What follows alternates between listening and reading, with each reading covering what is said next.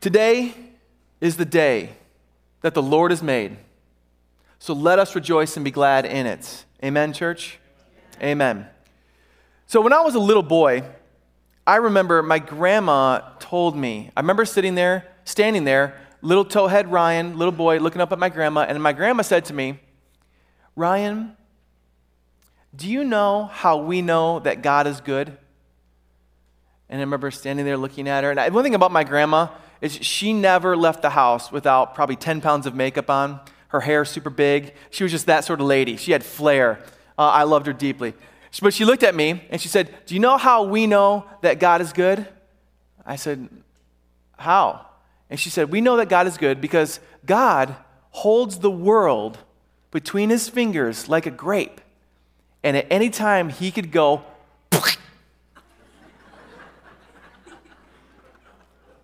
and then she says, But he doesn't, even though he should. and that's how we know God is good. And I remember sitting there thinking, okay.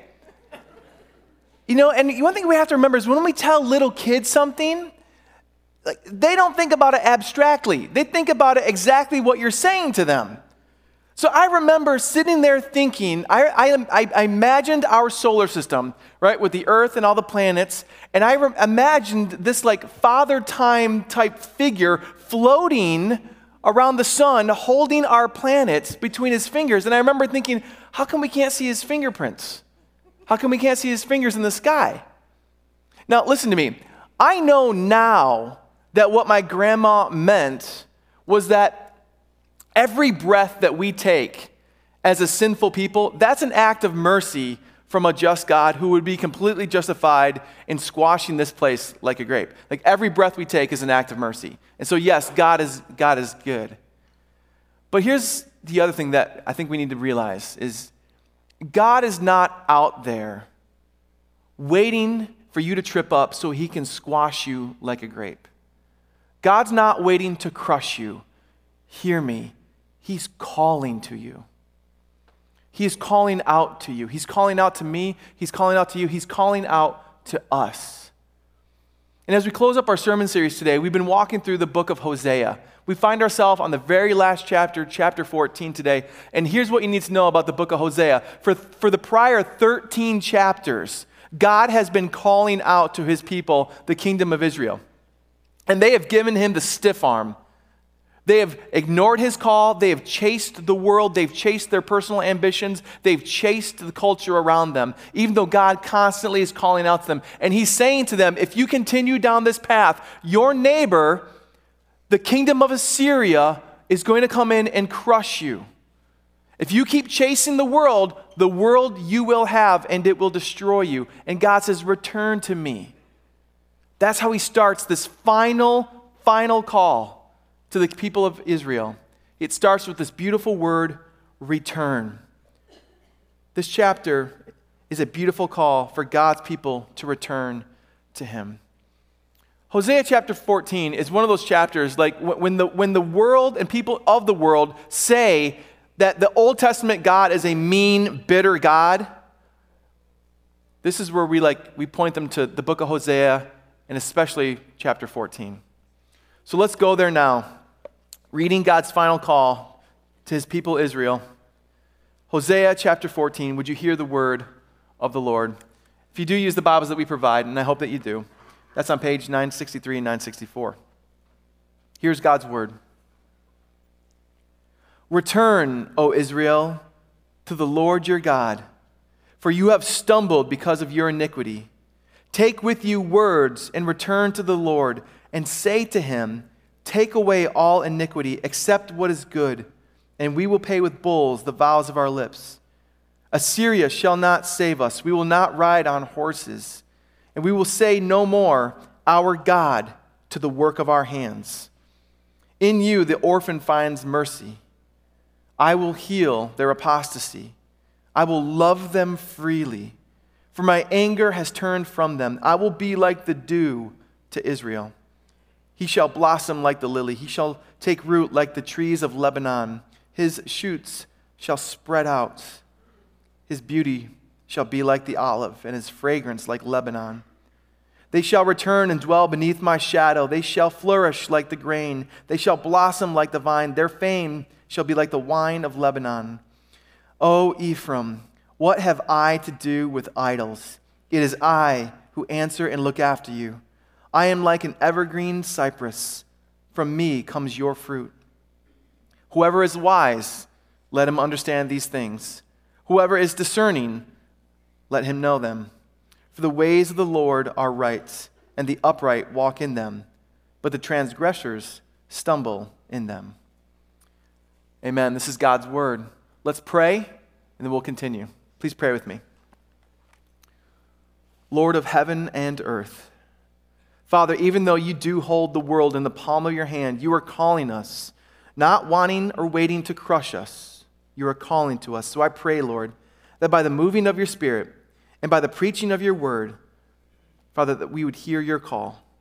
A call to repent, a call to return, a call to receive the love that you have for us in Jesus' name, in whose name we pray. And all God's people said, Amen and amen. So, the entire book of Hosea shows us a God who loves us, a God who wants us, a God who pursues us, a God who chases after us, a God who calls us, a God not who is jealous of us, but who's jealous for us, a God who wants us. Isn't that the type of God that you want? A God who loves you and wants you, a God who wants us to return to Him. So, as we look at this call to return through this passage, I think when we talk about returning to God, I think there's three things we need to know when it comes to our lives returning to God. Number one, returning to God means repentance, renewal, and righteousness. Repentance, renewal, and righteousness. Let's, let's walk through this uh, passage together here. Hosea chapter 14, looking at the first three verses. So, there are a lot of things that I do not like about modern day technology. There's a lot of things I don't like about what it's doing to us as a society and as a culture, but there's one thing that I really do like about modern day technology. And that is like, when I have my phone, I always know how to get where I'm going. You guys know what I'm talking about? You, you enter in the address of where you want to go, and a map shows up. Step by step instructions show up. And as I'm driving, it will say the directions to me. It. It, because it's a phone. I know we call it Siri, but it's not a woman. You don't know if it's a woman because you're not a biologist.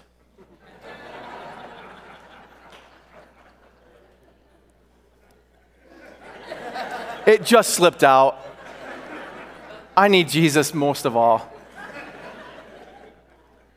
But it will tell you the instructions of how to get where you're going. It will show you a map. It's nearly foolproof for those who are willing to follow. And when it comes to returning to God, the first step is repentance. And we're not at a loss on how to do that. God Himself shows us how to repent and to return to Him. We're not at a loss. So when we repent and we return to God, the first thing is repentance. That we repent. And listen, I know, I know that the world is telling you, the world is telling you that you have nothing to repent of, that you are beautiful just the way you are. I know that this sounds really nice. I know that scratches our itching ears. But we all know something is wrong in this world we all know that our lives are not perfect. We all know that we are not perfect people. God would not have to call us back to himself if we were not far from him. Jesus would not have had to die on the cross if we were perfect people, if we were beautiful just the way we are. Are we beautiful in the sense that we've made in the, the perfect image of God? Yes. But we have deep brokenness in our culture, in our world, and in our souls, and we all know it. We are not perfect people, and yet God still calls to us. Verse 1 Return, O Israel, to the Lord your God. Our faith begins with a turning to God, a returning to God. He is to be the object and the focus of our faith. He is the bedrock of our lives. He is the way in which we see the world. The world is lost and broken. And God, seeing things through His truth, is how we are to see and interpret the world. As we return to God, He gives us the eyes to see. But we return to God because, as our verse continues, because we have stumbled because of our iniquity. Now, I know iniquity is kind of one of those bigger, weirder Old Testament words. Iniquity, iniquity just means unequal. It means not right. It means unjust. Iniquity is just a biblical term that means sin, that we have fallen short of what is right before God. So, our path of repentance starts with a realization, a realization that we have all sinned, that we have all, as the Bible says, stumbled because of our iniquity. Or think about it in another imagery that we have fallen off the path of what is right before God because of our sin. There is no true repentance without realizing your sin. How many of you have ever told your kid or maybe your grandkid, you've told them, say you're sorry? And they go, fine, I'm sorry. And you're like, hmm, I don't think you meant it. Right? Because here's, here's what we do as parents we skip past the part where we speak to their heart and we want to go right to confession. Right? But we need to first speak to their heart so they know what they are to apologize and what they are to feel sorry for. We need to speak to their heart to show them how and where they have sinned. And from that comes true confession because that is how our Father works with us. He doesn't call us right to say we're sorry, He speaks to our heart first, showing us where we have sinned. And then, God says in verse 2, and then take with you words and return to the Lord and say to Him, Take away all iniquity and accept what is good. We have to confess with our mouths from a changed heart. Otherwise, God's going to say, you know, I don't think you meant it. It has to come from our heart. I love what one commentator said about this passage. He said, The path of repentance starts by admitting that the misery we have suffered has been caused by our own sins. Here's the point it's not repentance if you blame someone else for your sins. Repentance is owning your own sin. And, but here's the amazing thing when you can own your own sin and then actually repent of it, that is proof that God is moving in you. James Boice says it like this to repent of one's own uh, to repent of one's own specific sin is so difficult that it is actually impossible apart from the grace of God. What he's saying is that to come to the point where we can own our own sin and not blame anyone else, but own it ourselves and repent of that, that is such a difficult thing for sinful people to do. We can only do it if God is working in us. So, here's what I'd say married, married people, when your spouse comes to you with a true heart of repentance, owning their sin and not blaming anyone else, and they are coming to you and seeking forgiveness, be quick to forgive. Be quick to forgive. Because if they come to that point where they can own their own sin and come and repent of it and ask for forgiveness, that's proof God is moving in them. And let me tell you, that's a plant you want to water. And we water it by forgiving, by being quick to forgive. We do that and we'll see them continue to flourish in their faith. But we all know that words they are important, but words without actions are hollow. And so when we repent, we need to then do respond with a life respond with a life that seeks to do what is right. Our verse continues, and we will pay with bulls the vows of our lips. We will pay with bulls the vows of our lips. I'm going to say something that's going to sound really really troubling to our modern ears, but here's here's what was happening. In ancient Israel, when they wanted to atone for their sin, when they wanted to make right their sin, here's what they would do. Because sin is a crime that needs to be punished. Like it's a debt that needs to be paid. So when ancient Israel would sin, the way that they would atone for their sins is they would, in a spiritual sense, they would take their sin, place it on an animal like a bull, and then they would sacrifice that bull to pay for their sins.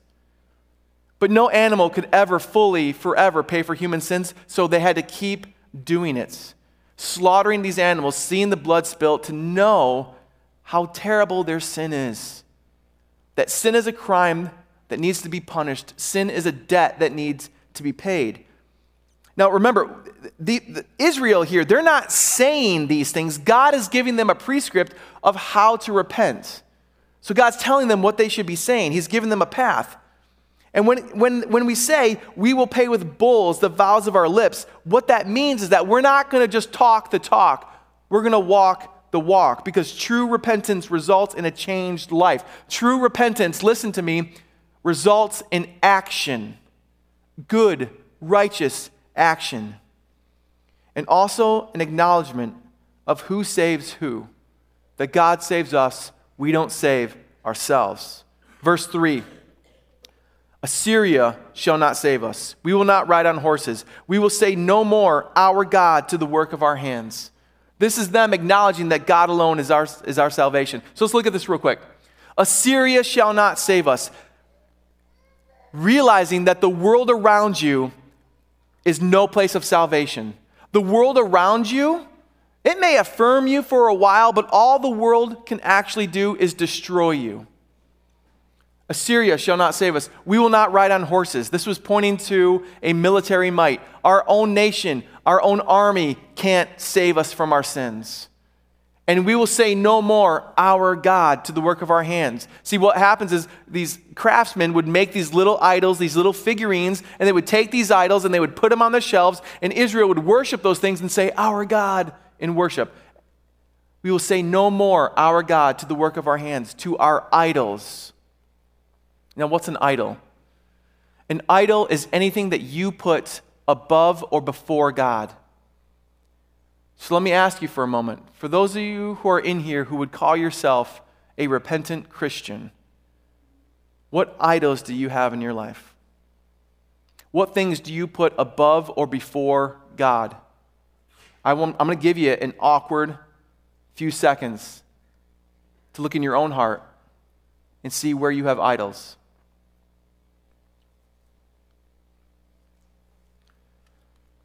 If you are a Christian, and you realize you have idols in your life, things that you put above or before God, here's, here's my loving challenge. Why do you still have them in your life? You are a Christian. You are called to put God first. Repentance, putting our faith in God, returning to God means removing our idols. They're no longer in our lives. We've put them behind us. Returning to God means that we look to God for Him and Him alone for our salvation, that we put Him first in our lives because we know that He is good. Not because He's not going to crush us like a grape. We know that God is good because in you the orphan finds mercy. That God doesn't look to the powerful or the popular to be His people, He looks to the least of these. Now, don't try to modernize this with any sort of idea of like marginalized people. Let's look at it at what is being said here. God looks to the orphans, those kids who are running around without a mom or dad in the streets of the cities, where the church is meant to go and bring them, bring them into church and bring them into a family and give them hope. Those are the people who God calls his people. The least of these. The least of these. So, in these first three verses, we see that returning to God follows the path of true repentance. And here is true repentance realizing our sin, not blaming anyone else, but realizing our own sin, confessing with our true heart before God, taking righteous action, responding with a good life that seeks to do what is right before the Lord, and then trusting in God for life. Trusting in God for life, like displaced orphans who have found a home with our Father, that we trust in Him. So, the first thing about returning to God is repentance, and there is true repentance as laid out in Hosea. The second thing we see when we return to a God who loves us, when we return to a God who loves us, the second thing we see is renewal. A couple years ago, I had a conversation with this woman and she had recently left a life of prostitution. She left the streets, and there's a, there's a couple reasons I really remember this conversation. And the first one is because she actually used the word repent. She said, I repented and put my faith in Jesus. I can't get Christian men to say the word repentance. And this woman just said it so freely. I've repented of that life and I've put my faith in Jesus. And then she said, and this will forever stick with me. She said to me, I've been with hundreds of men. But now that I've repented and put my faith in Jesus, when I find myself a godly husband and I'm with him for the first time, it will be like for the first time. And I'm like, that is the type of renewal, that's the type of being made new that I wish the church would understand. That when we come to faith in God, we are made completely clean. That all the wrong we've done is completely behind us. We are washed clean, white as snow by the blood of Jesus. It's brand new, that we are renewed. Renewal. We are new again. Verse 4 says, God says, I will heal their apostasy. Now, apostasy just means a turning away from God, a rejecting of God. God says He will heal that in our hearts. I will heal their apostasy. I will love them freely, for my anger has turned from them. God's anger, when we turn to God, God's anger turns away from us, meaning we have peace with God now.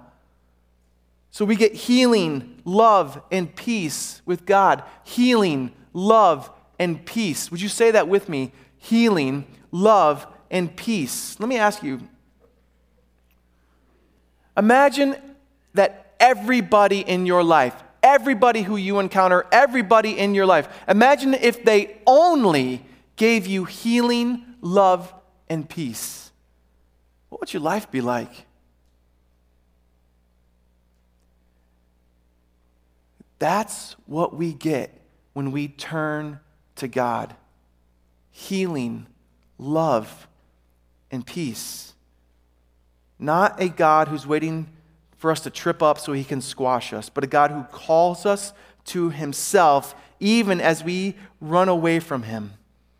A God who calls us to himself so we can have spiritual healing, unending love, and abundant peace.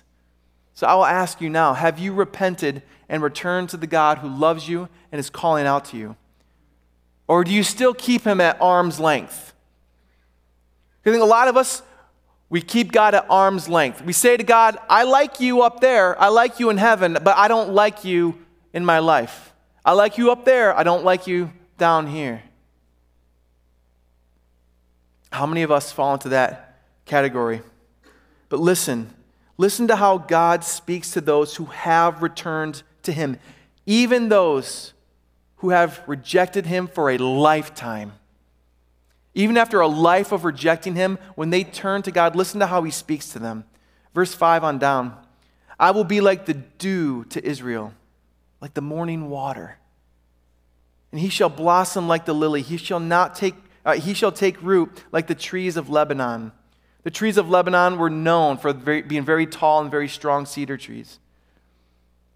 His shoots shall spread out, meaning that we'll have a firm foundation. His beauty shall be like the olive, and his fragrance like Lebanon. Let me hang on this for, for just a second. It's the, it's the idea that when we return to God, that our lives will be a picture of restoration and flourishing in life, so much so that people notice. I guarantee you will notice a beautiful sunset. I guarantee that you will notice when you walk through a garden and it smells good. That's how Christian lives are be to the world. Not because we have a clean house and our kids are perfect but because our lives are marked by a healing, love, and peace that the world doesn't know. Verse 7 goes on to say, They shall return and dwell beneath my shadow. They shall flourish like the grain. They shall blossom like the vine. Their fame shall be like the wine of Lebanon. O Ephraim. Again, just another term describing Israel. O Ephraim, what have I to do with idols? It is I who answer and looks after you. The point being that when we return to God, when we turn to God, there's a positive change in people's lives where our idols are gone, that we are made new, and that God is now our focus and our trust. And Him alone is Lord of our lives. So when we, when we return to God, it's marked by repentance, it's marked by renewal, but it's also marked by righteousness.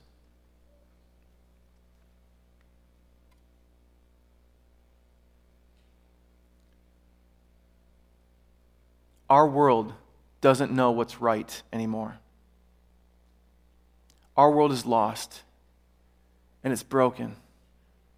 And you can waste your time being angry, or you can some, develop some compassion and reach out with the love of Jesus and the truth of Scripture. Our world is lost and broken and doesn't know what's right anymore. Our world can't even define what a woman is. It's odd to me the things that are now up for debate. Listen to me, just because the, the culture at large embraces something, that does not mean it's pro- progress. I'm telling you right now, we are experiencing cultural regression.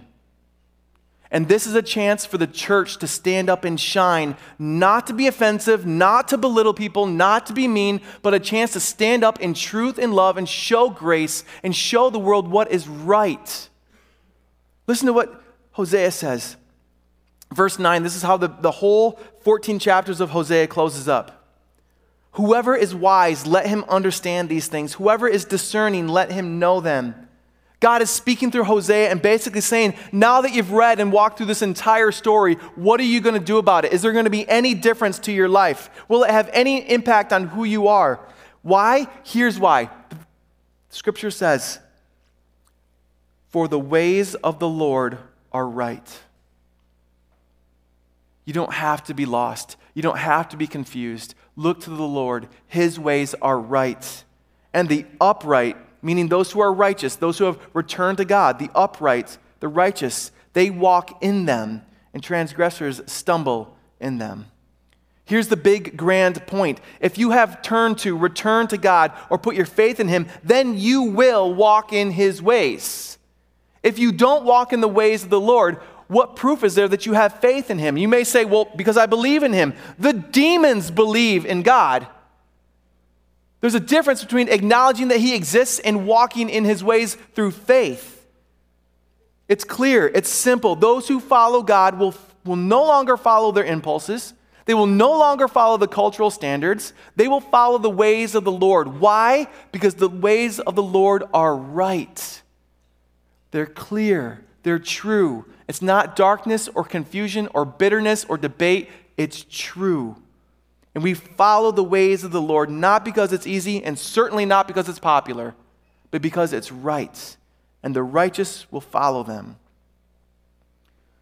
And so, as we close up this sermon series on the book of Hosea, and we've seen this drama unfold over these last seven weeks, here's, here's how the story ends. The, the story of Hosea is actually a tragedy. It's a tragedy. History tells us that in 722 BC, Assyria does in fact invade and destroy the northern kingdom of Israel. Israel did not return to God even after he called and called and called to them. Instead, they chose the world and they suffered the consequence of their own sin and actions. And the whole time, God was calling out to them. And I know that if, you know, if you've been through this sermon series with us, and we've talked about the, the looming threat of Assyria hovering over Israel, I know that if you've been with us, it probably can feel like, um, like the call is like this that God is saying, God is saying to them, return to me so this doesn't happen to you. And that's partly true, but I want you to know that the call of God is also return to me even if this happens to you. Because the hope is, is that even if you have made terrible choices, even if you are suffering the fruit of those terrible choices, even if you are walking down a, a, dark path, even if you have rejected God, you can still answer his call. He is still calling out to you. That's the hope we have in a loving God. He is calling out to you. You know, the, the call of God came through Hosea for a generation. But now the call of God comes finally and fully through Jesus Christ. The book of Hebrews starts out, the very first verse says, Long ago, at many times and in many ways, God spoke to us by the prophets, but in these final days, he has spoken to us by his Son. You know what? Assyria destroying Israel was a terrible thing. It's a terrible tragedy that this is how the story ended. But because of their sin, it was a just action. Their sins deserved it because sin deserves to be punished. And yes, God should and could crush this world like a grape. It would be a just punishment for the sin of this world. But God doesn't crush the world, He crushed Jesus instead. Instead. In our stead. In our place. Isaiah 53 says that he, pointing forward to Jesus, he was pierced for our transgressions, he was crushed for our sins, and the punishment that brought us peace was on him. And by his wounds we are healed. If you are choosing the world over the call of God, then like Israel, you will get what you want, and it will inevitably destroy you. And all the while, God is calling you to a better way, and it's through Jesus. The only way to return to God is to follow the way that He's laid out to Him, and it's through Jesus. Jesus, who lived perfect righteousness, who died as the final sacrifice for our sins upon the cross. We don't place Him on a bull anymore. God took our sins and placed Him on Jesus. And Jesus paid for our sins finally, fully, and forever. And when He rose again from death, defeating death, he did this so that we could have life, eternal life. Eternal life marked by repentance, renewal, and righteousness. And listen to me this eternal life does not start when we die, it does not start when Assyria destroys us. It starts when we put our faith in Jesus. When we return to Him, we are made new. If that's good news to somebody, say amen. For 14 chapters, over many years, Hosea shows us a God who is a faithful husband, who is a loving father, and a God who is a loving God who has a jealous love for us because he wants us. If that's the type of God that you want to worship, that's the type of God there is. So let's stand and prepare our hearts to worship him now.